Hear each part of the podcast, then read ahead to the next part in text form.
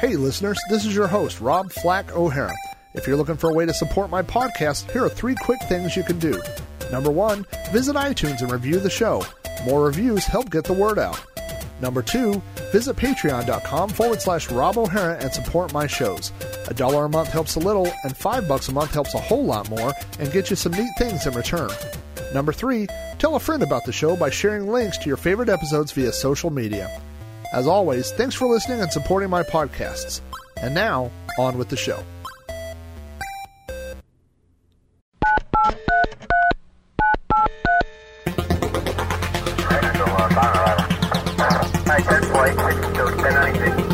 You don't know Flack.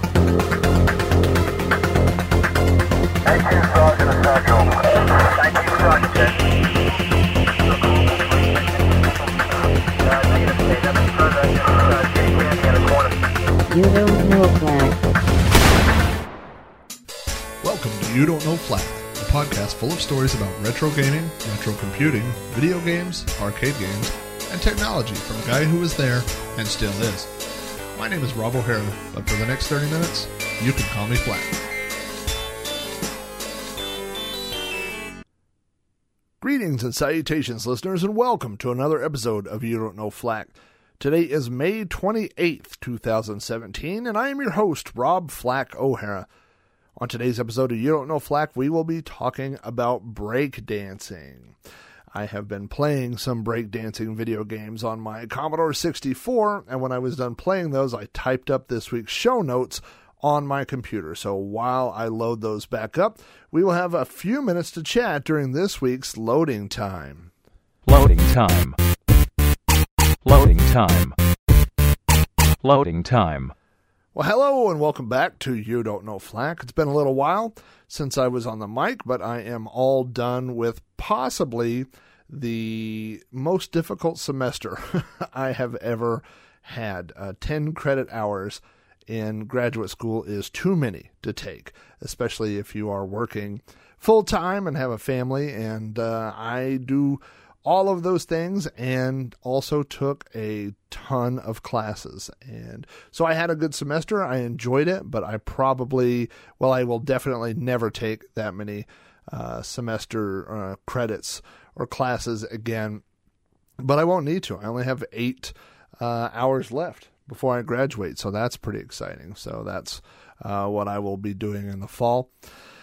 Uh, but school is out now and it's summer. And uh, one thing that I was really looking forward to is reading and writing the things that I want to do uh, this summer that weren't assignments. One of the classes I took was uh, young adult fiction. And uh, so we read, uh, I think, six or seven young adult novels and I just I tried to get into it. It just wasn't my thing, you know. And it wasn't uh, it wasn't the professor. It wasn't uh, uh, it wasn't anything like that. It was just not really my bag, you know. And so and I. Um, as, as someone who likes to go to school and someone who likes to learn, I enjoyed uh, being exposed to it, and uh, so it was interesting. But that one uh, was probably the toughest one for me to get through. But now I've washed my hands of that and my other classes, and I am spending the summer uh, reading and writing the things that I want to do. So uh, I'm I'm excited.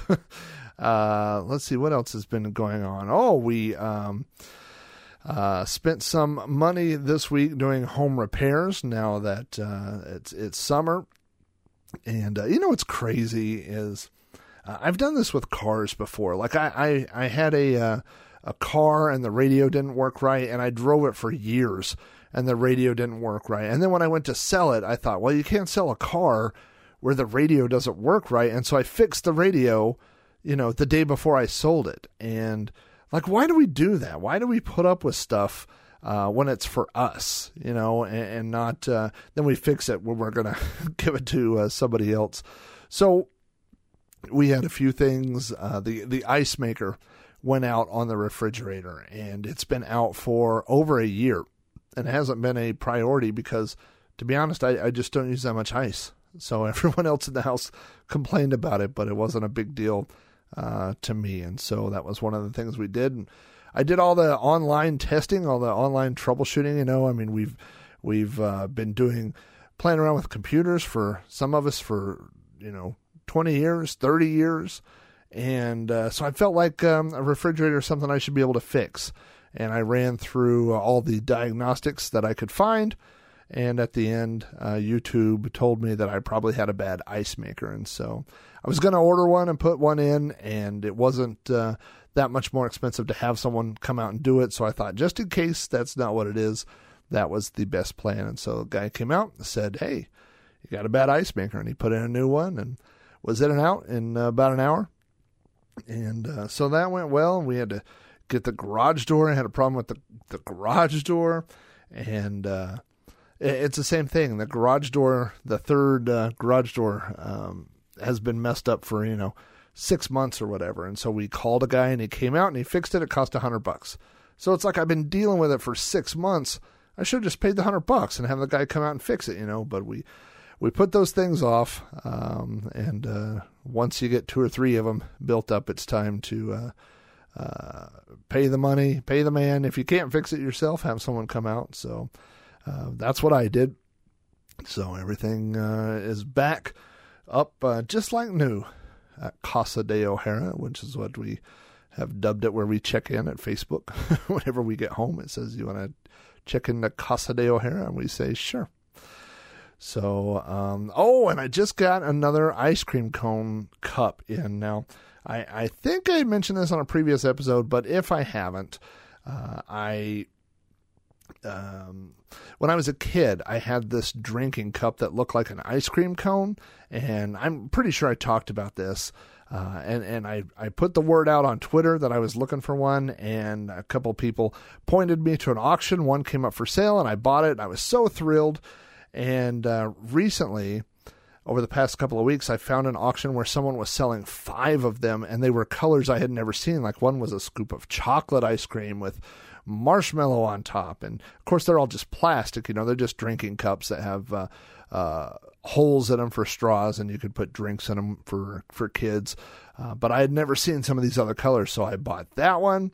And uh, then I, I found another auction of another vanilla one, which is the one I had as a kid. So I bought that one as a spare.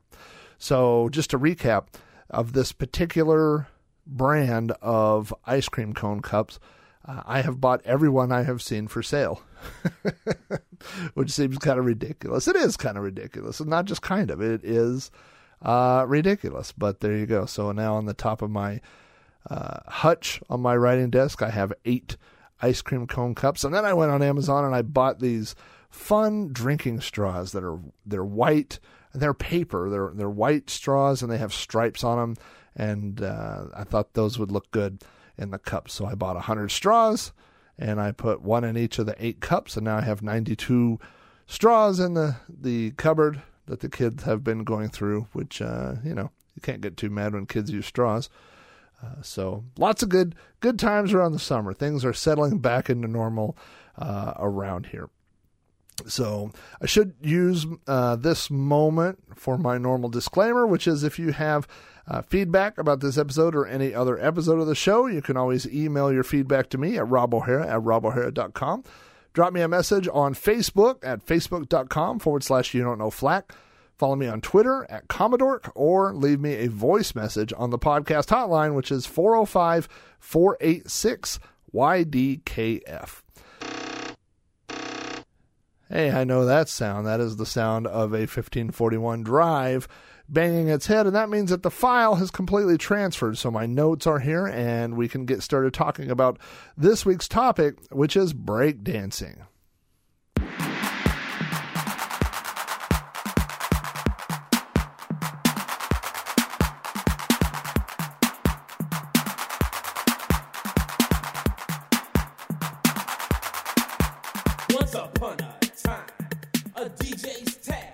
Now, breakdancing for me began with Michael Jackson doing the moonwalk.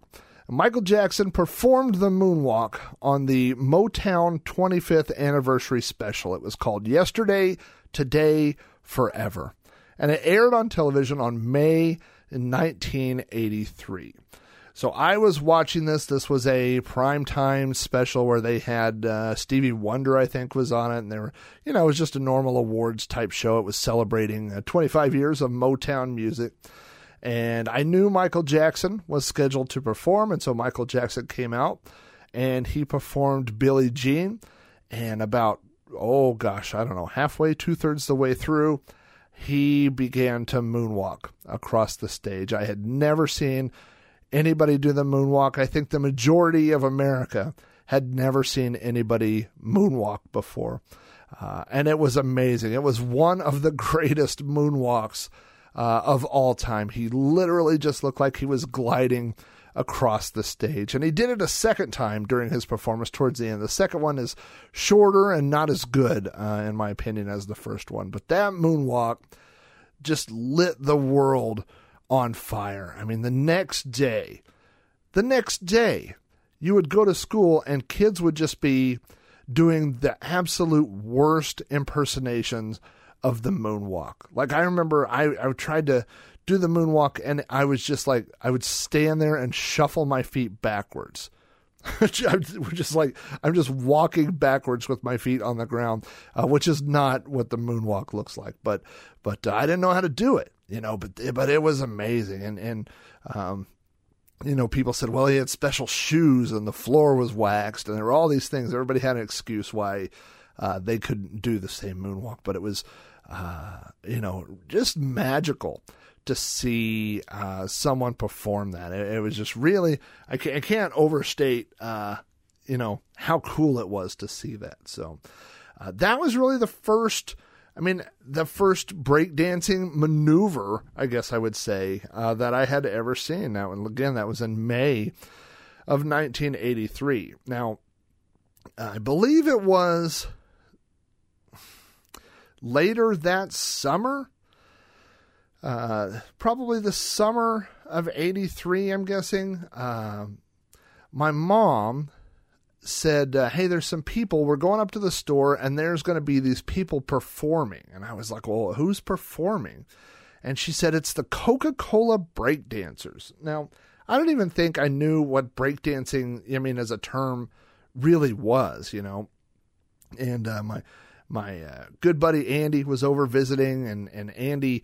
So Andy had a brother and a sister, and I had a sister. So the five of us, my mom and his mom, and the five kids, went up to the grocery store, and our parents uh, went inside. I think to go grocery shopping, and uh, they had set up this big stage out in the parking lot, like in the parking lot of a grocery store, and they had these huge speakers and it was the Coca Cola breakdancing team, and they had big signs that said Coca Cola. I think they may even had free cans of Coke or something like that out there. I remember getting a bumper sticker from a local radio station, and uh, um, you know, I mean, I, I, do remember definitely everything was branded um, with Coca Cola, but this was the first time that I ever saw people breakdancing, and of course. This is pretty early on, uh, you know, as far as breakdancing goes, 83 um, especially in Oklahoma. So I, I, assume I wasn't able to find any information about this. Uh, and I, I, have to think this was a traveling group that went around on behalf of Coca Cola for uh, some sort of promo thing. Um, but uh, the if you search, I haven't been able to find anything about the Coca Cola breakdancers. But that's the um, uh, the the name or the phrase that I remember associating with these people. But uh, uh, so me and Andy and, and, the rest of us, we sat out there and we watched, you know, these people and they and they danced and they spun around and they did all these moves that I had never uh, seen before. And when we came home that day, we were like, guys, we're gonna be break dancers. uh, and again, this is 1983, so Andy and I were both um, 10 years old, and this would have been gosh, I'm guessing um, the summer before fifth grade. Uh, so breakdancing for me really started during the summer, right before fifth grade, and it lasted um, uh, for a couple of years. So uh, now, my mom had these big, um, I guess they're ironing boards. They were like cardboard, big things of cardboard that folded up and uh, and my dad always had sharpies from work. He used sharpies at work, um, and so we took these sharpies and we like drew fake graffiti all over her ironing boards, uh, and then that's what we used for breakdancing. You know, so that we could slide around on the cardboard and and try to do uh, uh, spins. You know, and and perfect our own moonwalk and stuff like that. So uh, that was that was how we got started breakdancing. Uh, in in my living room was on those sheets of folded up cardboard with uh, really bad fake graffiti drawn on them uh, with markers. So I don't think um, breakdancing really took off until the following uh, year. Now, the following year, in May of 1984, uh, so this would have been the last month of fifth grade. That's when the movie Breakin' was released.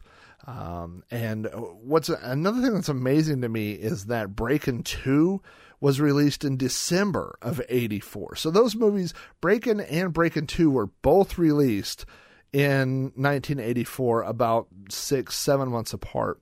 Uh, and then also Beat Street came out. Now, I was not a huge Beat Street uh, fan. I, I, that was not the one that I saw first. I first saw uh, Breakin', and I don't think that I. I'm in fact, I'm sure that I did not see Breakin' at the movie theater. I know that I didn't see that until uh, it came out, probably on HBO. We had uh, the movie channels at that time, so that's probably when I first saw Breaking. But uh, I do remember that we had I had it recorded because I would sit there and watch. Uh, the moves performed over and over, you know, and, and the VCRs back then in the early and mid 80s were not like the VCRs that we have now. There was no slow motion, there was no um, I mean, you couldn't fast forward or rewind on our VCR without hitting stop first. Uh, I mean, you couldn't scan back and forth. So you would watch something and then hit stop and rewind it for a minute and then hit stop and hit play again if you wanted to watch. Uh, you know, someone perform the same move over and over to to try to learn how to do it, and that's what we did, man. We just watched these uh, uh, breakdance movies and tried to figure out, you know, how they were doing these things. Now, because of those movies, we got exposed to what I would call uh, breakdance music. I mean, obviously, this is very uh, early hip hop in in the uh, early, uh, you know, in the early 80s. I mean, this is 83, 84, 85. Um, I had the Breakin' soundtrack on vinyl, and I had the Beat Street. Uh, again, I wasn't a big. I don't think I had seen the uh, movie Beat Street, but I had the album uh, for Beat Street, and then I had uh, another album, uh, and I think. I mean, I must have got this like at at Walmart or something. And you know, when you're a kid, it's very easy to market things to kids, but it was called Electric Breakdance, and the the front of the album has you know just people in different breakdancing uh, uh, moves, you know, and poses.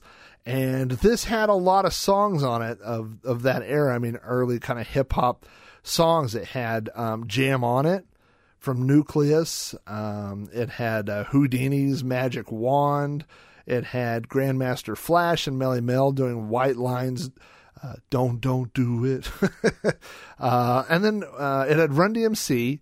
It's like that, which I remember. And then it had Rockit, but it was not the Herbie Hancock version. That's the only song on the album that's not by the original artist. It was performed by someone called BT and the City Slickers. Uh, so I'm not sure who that is, but uh, the cool thing about this album is it also came with a large poster that was folded up that had uh, instructions on how to do different breakdancing maneuvers, and so uh, that that was a cool thing about getting that particular album. Um, now, my dad's stereo, actually, no, no, I don't think I, I don't think mine did this at this point, but my dad's in the living room. He had a cassette player connected also to his turntable. So I could play the albums in the living room and then tape them to a cassette, which was important if you were going to play uh, these albums, you know, on your boombox. Uh, now, I, one thing I would say about these is that uh, these albums were definitely my gateway into uh, early hip hop. I mean, having that uh, Run DMC song is uh, partially why I got into Run DMC, and then I got you know from there I started getting uh, the Fat Boys albums, and then of course once the Beastie Boys came out, you know that that really blew everything up. But I had a lot of early hip hop music and hip hop albums before a lot of people, but it was because uh, of breakdancing and being exposed uh, to that kind of music. Now, also, I had a ghetto blaster. Now, I don't think, I guess that's not, I don't know if it's not a PC term or if people don't just call them that anymore, but that's what we called him. Everybody had a ghetto blaster, which was your big giant radio. Uh, and I guess now, uh, pe- you know, people would just call it a, a, a boom box, you know, but uh, that was your big portable radio, the bigger the speakers, the better. Um, mine was pretty plain. It had a AM FM radio and a cassette player on the front and a couple of speakers. And I believe mine either took four or six um, C cell or D cell batteries. I mean, it took a lot of batteries uh, to run these things. I remember there was a kid uh, that rode my bus that had a, a boombox that was gigantic and it had lights that lit up on the front. And, and so, I mean, this was. Uh, this was a thing, you know. You this not like um, today where you would have, you know, just music on your phone and you might have your uh, headphones or your earbuds running up inside your shirt and just little tiny earbuds or maybe even wireless Bluetooth earbuds that nobody would really notice. No, you wanted people to notice your giant radio, which of course they were going to notice if you were blaring out, uh, you know, breakdance music. Um, but I took my radio to school all the time, like every morning, you know, and everybody would have their radios on the bus. There were probably four or five different radios, um, just playing music, you know, and um, and then of course when when you would go to school, uh, and I'll talk about this in a minute, but when you would go to school, uh, you know, if you were going to go breakdancing uh, before or or during recess or something, you had to have your music. So that's why everybody had to take their stereos. Now, another big part of breakdancing that I definitely remember was the clothes. And the clothes were terrible, especially if you were a little bit overweight like I was.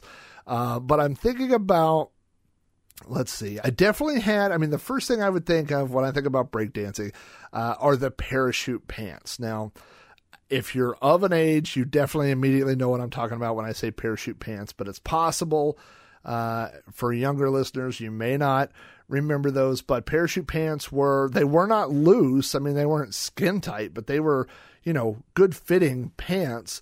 And they were made of like that kind of nylon, I guess, parachute uh, material, and then they had zippers all over them. That's really the biggest thing I remember was the zippers. I mean, some of them went to pockets. I remember I had a pair that were um, had zippers that didn't even go to pockets; it just had zippers on them, you know.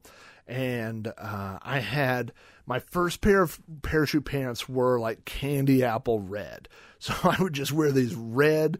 No matter what else I had on, I had red parachute pants.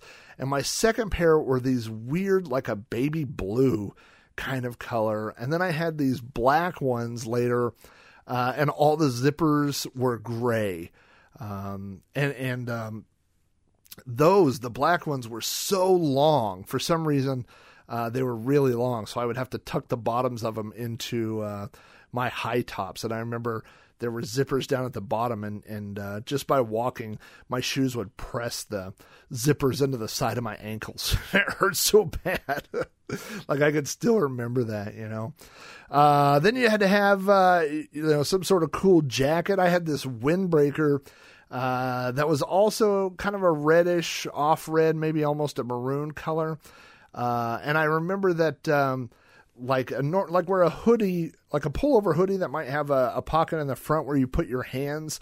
Uh, this had a little pouch that zipped up, and you could turn the whole jacket kind of inside out and stuff it into the pouch. Um, and so you could carry it. So if you wanted to be uh, a cool breakdancer guy that looked like you were carrying around a purse, you could do that. And then if someone said, "Why are you carrying a purse?" you would just unzip it and pull, you know, your jacket inside out, and of course it would look like aluminum foil wrinkled. and be like, no, no, it's not a purse, dude. It's my jacket. Uh, but those were really uh, important, you know, for like if you're doing the backspin, you could spin a lot better if you had, uh, you know, the smooth jacket on. Uh, you had to have a pair of fingerless gloves, and I had a couple of pairs of fingerless gloves. I had these dark blue ones, and I think I had some black ones. Everybody had a pair of black ones, but uh, I had these blue uh, fingerless gloves, so that that uh, definitely went, you know, with the red pants and the maroon jacket. Really, was it wasn't about uh, magic colors. I don't think was a big thing about uh, uh, break dancing outfits. Then you had to have your shoes, and I got to tell you, I had these Converse tennis shoes, but not Chuck Taylors. Like when most people say Converse, they think of uh, you know normal Chuck Taylors, but these were like big puffy uh, high tops. And I wish that they still made those. Those are my favorite shoes of all time. And and uh, the other thing you had to do was pull the shoelaces out and get your parents to take you down to the store and go buy neon colored shoelaces. That was a big thing. So I had these neon green uh, shoelaces. Uh, and then the final, uh, I well accessory that uh, that I remember was I had these bandanas. I had a a bandana that was um, like a uh, uh, tiger striped bandana, but it, instead of being black and white, it was black and neon yellow. And then I had a a red, just a normal bandana, like with that kind of western print on it, like what a hobo would have if he had a little bag on a stick, like that kind of uh, uh, bandana. And so you would tie those either around your neck or around your ankle. Um, so it took a lot of time. It took a long time to get dressed for breakdancing, I guess is what I'm saying. Uh, and as long as no two things matched, I, I mean, imagine this. I have this, uh, you know, maroon jacket, light blue pants or red pants and bandanas and neon shoelaces. It was just ridiculous, you know. Um, and I had a couple of breakdancing shirts. I had this one uh, pink sleeveless shirt, uh, sweatshirt. It was a, a pink sleeveless sweatshirt. And it had a guy doing the spin on the front, and it said breakdance in yellow letters. Uh, because those are the only two colors I didn't have on, I guess, were um, uh, pink and yellow. And I asked my wife, I was like, what do you remember about um, dressing up, you know, like for breakdancing? And she said, of course, for girls, one thing was you had to have um, these giant belts, you know, like a Michael Jackson style uh, belt or whatever. Uh, but she had uh, the big belt. And um, she also reminded me that there was a lot of like Japanese uh, like you had, you know, if you had a bandana that had the rising sun on it, that sort of thing like that, or, or anything with uh, Japanese or kanji uh, uh, lettering on it, then that was cool too. So there was a lot of uh, a lot of work went into looking like a breakdancing. Probably people spent more time looking like breakdancers uh, than they did breakdancing, but not me. Uh, I spent a lot of time practicing. You know, I would practice with that cardboard at home. I would sit in my room and just work on the wave, like waving my arm, you know, one way and then the other. Nobody around. I mean, this was just practice so that, you know, when I got to school, people would think I was cool for some reason.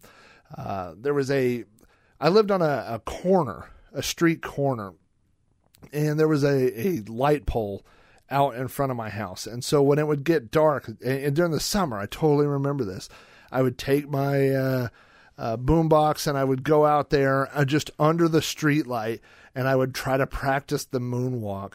And and when I think back now, I think like I I wonder if any of my neighbors like looked out and they're like, what is that kid doing? Like obviously, I I mean, I wanted somebody to see me if I was doing it out on the street corner under a light post by myself. It just seems so weird. But I mean, kids are weird. Like my kids are weird now, and um, it, it's hard to remember like what it was like to be at that age and think, oh yeah, I was a weird kid too. That's just how kids are. Um, but anyway, uh, so I would go out there.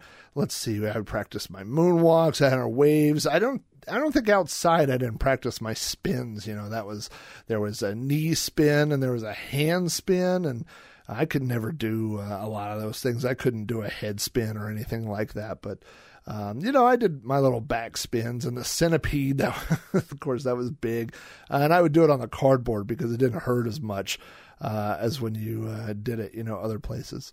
Now, I think I've told this story before on a podcast, but I'm going to tell it again just because it uh, fits with the the topic at hand. But uh, in sixth grade, I had been um, uh, put into the gifted program. And every year, the gifted program at my school was a little different. There was a year where they said, Well, we're going to send you um, down the hallway uh, for half a day, like half of a morning one day and half of an afternoon another day, you know. And then um, uh, I think it was like fifth grade. They were they said, "Oh, we're going to do it differently or whatever." But in sixth grade, what they decided to do was take all the gifted kids from the whole school district, which was like six elementary schools, and bus us all to a different school that had uh, you know a bunch of extra rooms and so that's where we went for gifted so they so on wednesdays i would spend the entire wednesday at a different school with all these other kids and it was the school was the oldest elementary school uh, in our city. So it was this big giant red brick just cube. I mean there was no aesthetics to the building at all. It was just it looked like a prison you know? And uh, so anyway, my my friend and I, Patrick, uh, we would hang out during lunch, and we were both into. He's the Patrick is the guy who gave me my copy of uh, the Fat Boys tape, and I had given him a copy of Run DMC. Uh, and so we both dressed like breakdancers. I don't remember Patrick breakdancing as much as I did, but you know, a lot of it was just looking the part, I guess. And um, the thing about that school was it just seemed like it was like you were going to a prison. Like there was a a uh, chain link fence around the playground, which our school didn't have, uh, and the whole playground was was uh, concrete, where ours was grass and stuff. You know, so it was a it was very it seemed like uh, you know a rougher rougher area, as rough as you can get in you know a really nice suburban uh, you know, part of town. I mean, I'm sure there's nothing there rough that ever happened, but as kids, it seemed that way to us. And so there were these kids uh, that went to Central, that went to that school, uh, that would sit over in the corner and break dance, and they looked so mean to us. And one day, uh, they sent this girl that was with them to come over, and Patrick and I were like hiding under these concrete stairs. And they came over and they said, Hey, man, this guy wants to fight you.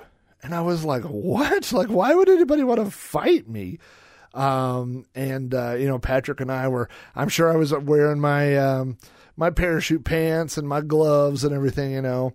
And uh, so Patrick and I, we ended up walking over there and we walked up and there were like four or five kids standing there and they had their big boom box and the guy was just standing there with his arms crossed and uh, I I had taken karate at this point for like 3 or 4 years and I knew I mean there was no sense in letting this guy attack me like if there was going to be a fight I was just going to walk over and get into it and this is like one of I don't know a handful definitely I've been in less than than gosh, I don't know, three or four fights in my life. I mean, not very many fights. Um, and so I just walked up and I saw this guy standing there. He was taller than me, and his arms crossed, and I walked right up to him. And right when I got there, I just hit him as hard as I could. I mean, it was the like a sucker punch. I didn't hit him in the face. I think I hit him right in the stomach. You know, I was aiming for the uh, solar plexus. I was going to try to knock the wind out of him.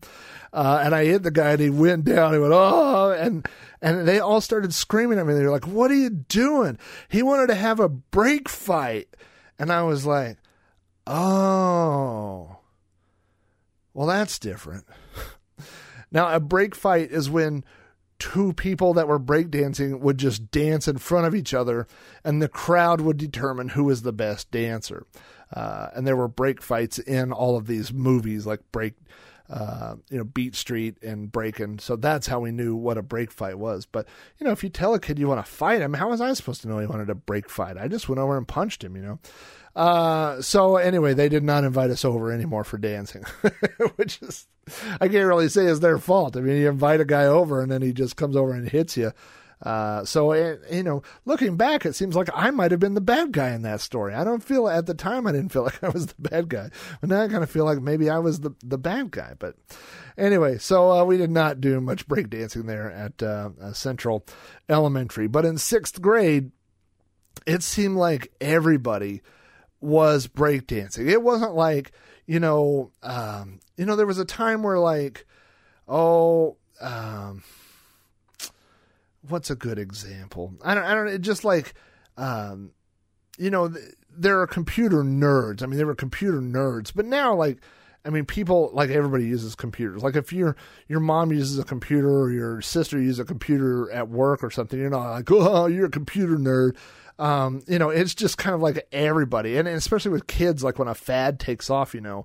Um, so it wasn't like, oh, there were two or three people that were breakdancing. It was like everybody was breakdancing. I mean, you know, uh, you'd go out on the parking lot and you'd put on music or something, or you know, the parking lot of school or before school, and and I mean, like the popular kids were trying to do the moonwalk, and the nerdy kids were trying to do stuff. I mean, it was, it was like everybody, um, you know, was really into it, and so my uh, my friends uh, Jeremy and Jason.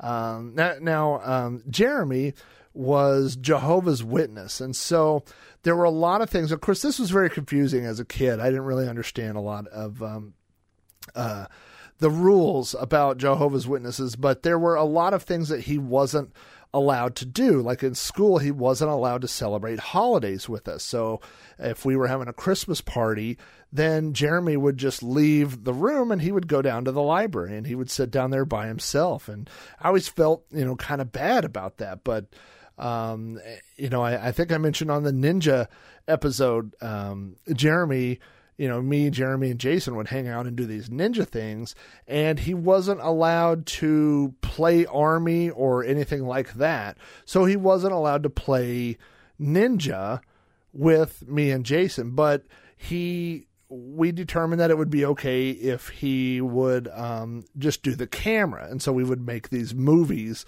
ninja movies, and Jeremy would do the camera. And we decided that wasn't breaking any rules. We didn't, you know, consult his parents or the church or anything like that, but that was just the, you know, something that he seemed okay with.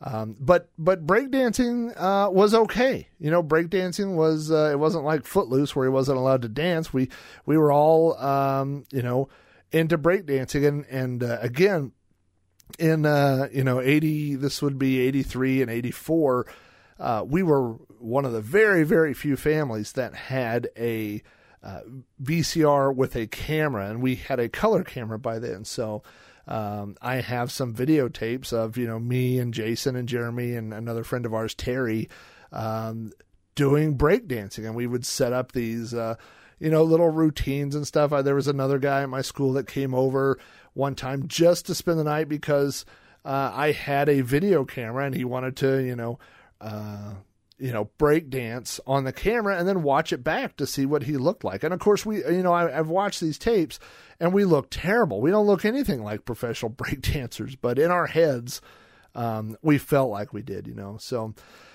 uh, in school in sixth grade, uh, we had PE, and the PE teacher would have all these different things. I'm sure you remember PE in grade school, and we would, you know, do you'd have parachute day, and you would have, uh, you know, jump rope day, and all these things, and then there would be a free day. And I, uh, me personally, I suggested to her, could we be allowed uh, to break dance? And she said, no, you know that that's not not exercise. And i was like well let us show you you know. This this seems like the plot of a sitcom. It's really not. This really did happen. Uh, but some of us showed her breakdancing and we were doing spins and and uh, you know the centipede and stuff. And she said you know this does seem like pretty good activity. And so um, we convinced her at the end of the year we would have the PE program and, and uh, you know each grade would do a different thing. And we convinced her to let the sixth graders do a breakdancing performance in the PE program. So imagine this that that uh, you know all the kids' parents come and and the little kids do the. There was one thing where they like hit like did sticks like they hit the ground with sticks or something and.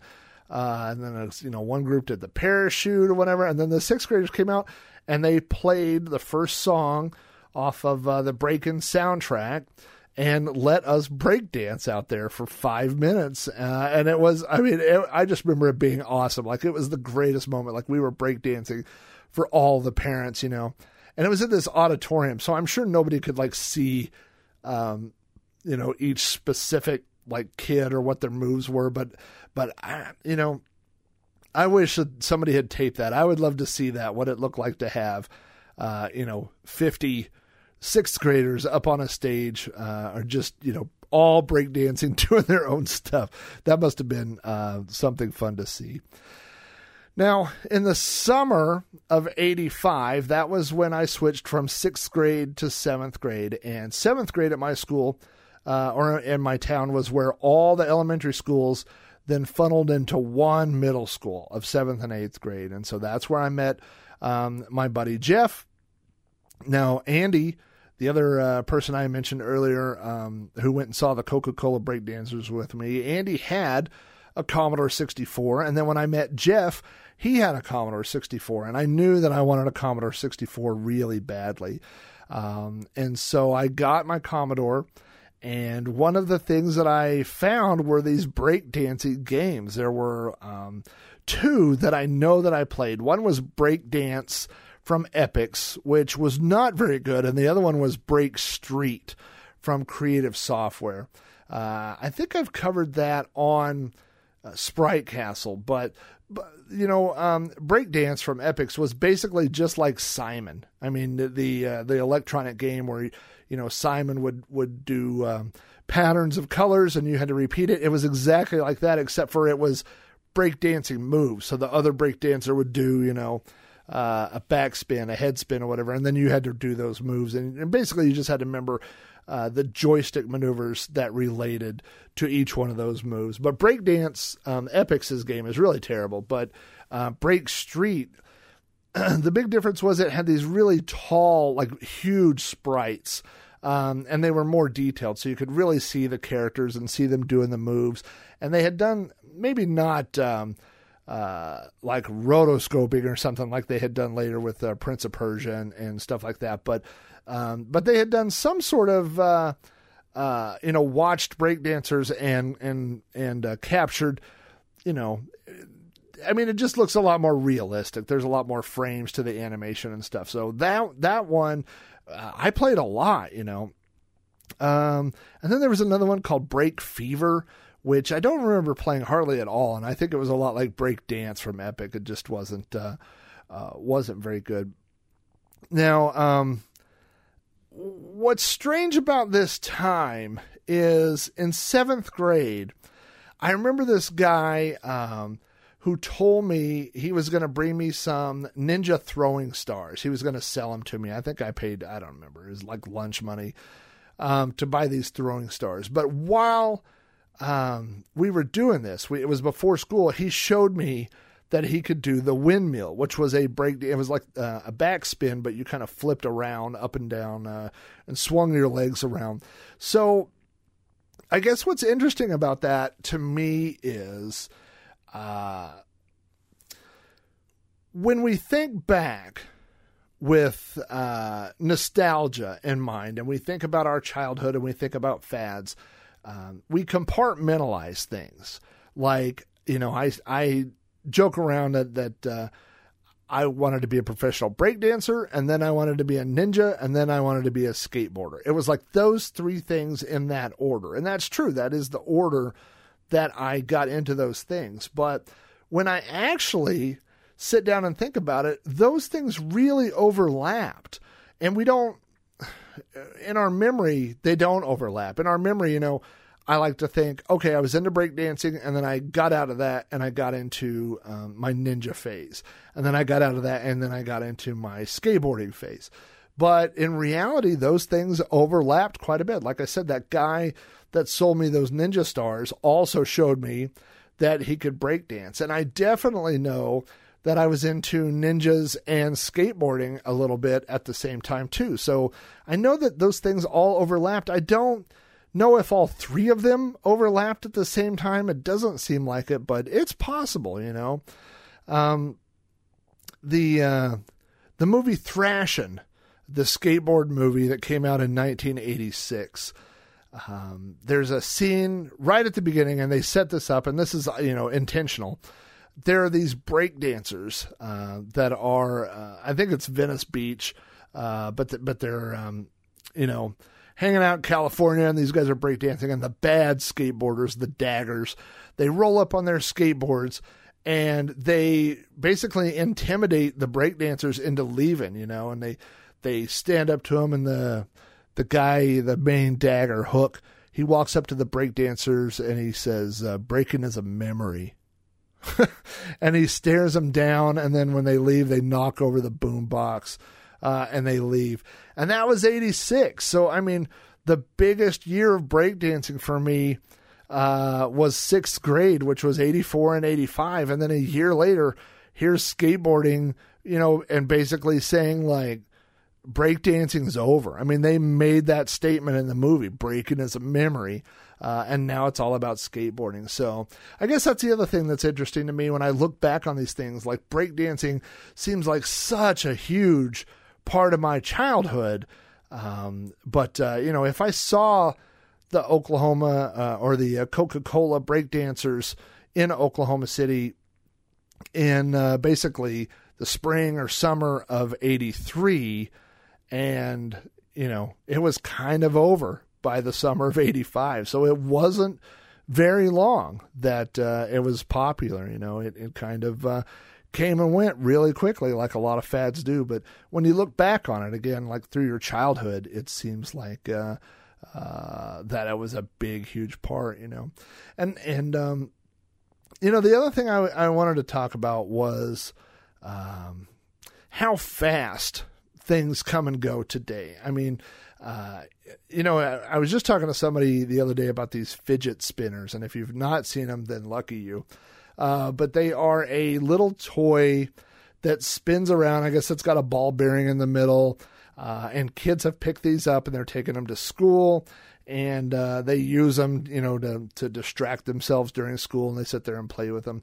Um, but you know, back in the '80s pre-internet, pre you know all these things, and some, for a lot of people pre-cable, um, there was a a slow time, especially if you lived in Oklahoma, where a fad would begin on either coast, either in California or or possibly New York, and that fad would slowly work its way across the country.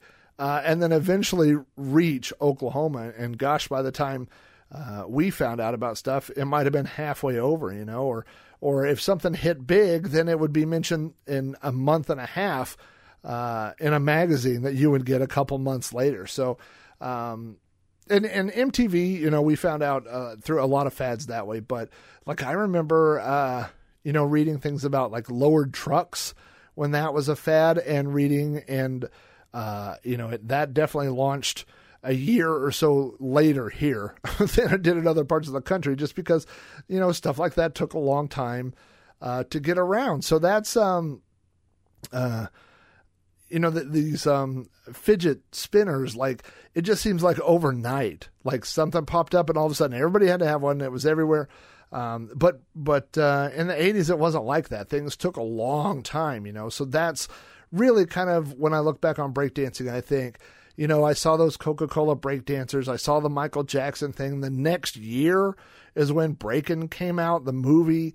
Um, you know, so it was like this slow roll, like a slow build up into what it was. And then when it was over, it, it wasn't just over one day. It was kind of the opposite. It kind of faded away a little bit less, a little bit less. You know, soon I was not wearing quite as many bandanas and I had split the pants out of my or split the seat out of my parachute pants and didn't replace them and I outgrew the thank God I outgrew the breakdance um, sleeveless sweatshirt, you know. So uh, but that's really my recollection of breakdancing, you know, when I see kids today doing goofy stuff, when I see my kids dabbing or whatever it is and and um, doing things like that. Um, my my gut instinct is to tell him to knock it off or whatever, but then I I have this moment in my head where I imagine uh, you know what I must have looked like breakdancing, standing out under the street pole uh, at night practicing my moonwalk and and uh, I, I let him do it.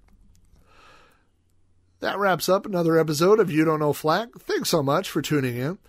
If you'd like to send me feedback about this episode or any other episode of You Don't Know Flack, you can email me at robohara at robohara.com. Contact me on Twitter at Commodork. Follow the show on Facebook at facebook.com forward slash You Don't Know Flack. That's all one word. Or leave me voicemail on the You Don't Know Flack podcast hotline at area code 405 486 YDKF. You Don't Know Flack is available from iTunes, Stitcher Radio, the You Don't Know Flack RSS feed, and through ThrowbackNetwork.net, your home for quality retro podcasts. If you'd like to hear more podcasts from me, check out my Commodore 64 themed podcast, Sprite Castle, at spritecastle.com, and Throwback Reviews at throwbackreviews.com. Both of these shows are also available at throwbacknetwork.net. Thanks again for listening, and we'll see you next time on another episode of You Don't Know Flack.